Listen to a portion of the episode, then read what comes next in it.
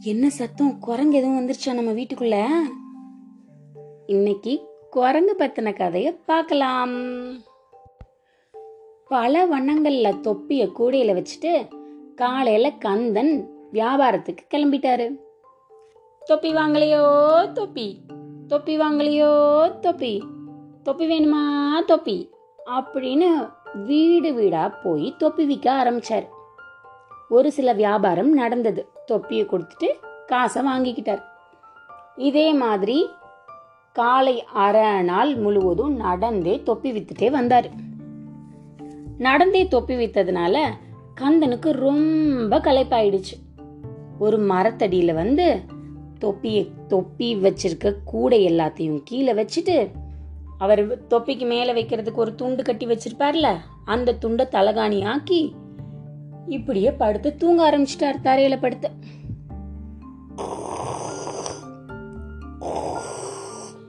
அப்படின்னு கொரட்ட சத்தம் வேற விட்டாரு. ரொம்ப களைச்சு போயிருந்தாருல அதனால கொரட்ட சத்தமெல்லாம் வரத்தானே செய்யும். அப்படின்னு அவர் தூங்க தூங்க தூங்க அந்த மரத்துக்கு மேல பல குரங்குகள் வாழ்ந்துட்டு வந்தது. கொர் கொர் கொர் கொர் கொர் கொர் கொர் அப்படின்னு. அந்தந்த குரங்குக்கு பிடிச்ச நிறத்துல இருக்க தொப்பியை தூக்கிக்கிட்டு மரத்துக்கு மேல போயிடுச்சு. இவர் கண்ணை முழிச்சு பார்த்து சரி நம்ம மறுபடி வியாபாரத்துக்கு போகலான்னு கூடைய தூக்குனா கூடைக்குள்ள தொப்பியே இல்ல. ஆஹா எங்க போச்சுடா இந்த தொப்பி எல்லாம் அப்படின்னு வானத்தை பார்த்து யோசிக்கும் போது பார்த்துட்டாரு அத்தனை குரங்கும் வண்ண வண்ணமா தொப்பியை போட்டு அங்கங்க மரத்துல தாவிக்கிட்டு இருக்கு. என்னடா இது? அப்படின்னு யோசிச்சுட்டே இருக்காரு. நல்ல வேலையா அவர் தலையில ஒரு தொப்பி வச்சிருக்காரு. அவரும் கொடுந்திருப்பா ஏய் நீ கொடுத்துருப்பா அப்படி இப்படின்னு ஒரு ஒரு குரங்கா கெஞ்சி பாக்குறாரு. எல்லா குரங்கும் அவர்கிட்ட போனா அப்படின்னு அவரையே கடிக்க வருது இது இன்னைக்கு கதைக்காகாது போல அவ்வளவுதான் போல தொப்பி எல்லாம் அப்படின்னு முடிஞ்ச வரைக்கும் போராடி பார்த்துட்டு ரெண்டு கையையும் தலையில வச்சு கீழே உக்காந்துட்டார். அவர் உக்காந்ததை பார்த்த அத்தனை குரங்கும் அவர் தலையில கை வச்ச மாதிரியே அந்தந்த குரங்கும் ஒன்னொன்னா மாத்தி மாத்தி செஞ்சு எல்லா குரங்கும் தலையில கை வச்சு மரத்து மேலேயே உட்காந்துருச்சு இத பார்த்த உடனே கந்தனுக்கு நல்ல யோசனை வந்தது. நம்ம செய்யறது எல்லாமே இந்த குரங்குகளும் செய்யுது போலவே அப்படின்னு அவரோட இடது கையை மேல தூக்குனார். அதுகளும் தூக்கிச்சு. எந்திரிச்சு நின்று குதிச்சாரு. அதுங்களும் குதிச்சுது. அப்ப இதுதான் நல்ல யோசனை அப்படின்னு சொல்லி அவர் தலையில இருக்க தொப்பியை எடுத்து அந்த கூடைக்குள்ள டொப் அப்படின்னு போட்டுட்டார். இத பார்த்த உடனே கொஞ்ச நேரத்துல இன்னொரு குரங்கு டொப் அப்படின்னு அதோட தொப்பியையும் போட்டுருச்சு. அப்ப நம்மளும் இதை தான் செய்யணும் போல நான் அத்தனை குரங்கும் கூடைக்குள்ள டப்பு டப்பு டப்பு டப்பு டப்பு டப்புன்னு அத்தனை தொப்பியையும் போட்ட உடனே மிக்க நன்றி. விடுங்கடா சாமின்னு கூடையை தூக்கிட்டு கந்தன் தப்புச்சோம் பொழச்சோன்னு ஓடியே போயிட்டாரு. கதை நல்லா இருந்ததா?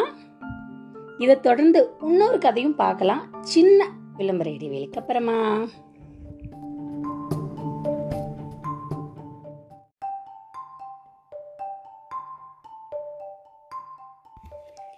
காட்டுக்குள்ள ஓடிட்டு இருக்க தண்ணியில சிங்கம் வந்து தண்ணி குடிக்குது.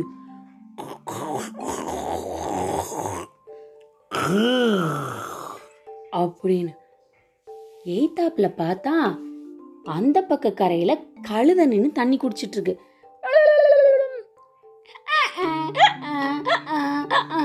அப்படின்னு. இந்த சிங்கத்துக்கு இப்போ ஒரு யோசனை வந்தது. என்னன்னு சொல்லுங்க பார்க்கலாம் யாராவது. ஏத்தாப்புல தனியா வந்து சிக்கியிருக்க கழுதைய இன்னைக்கு வேட்டையாடிடலான்னு முடிவு பண்ணிடுச்சு சிங்கம்.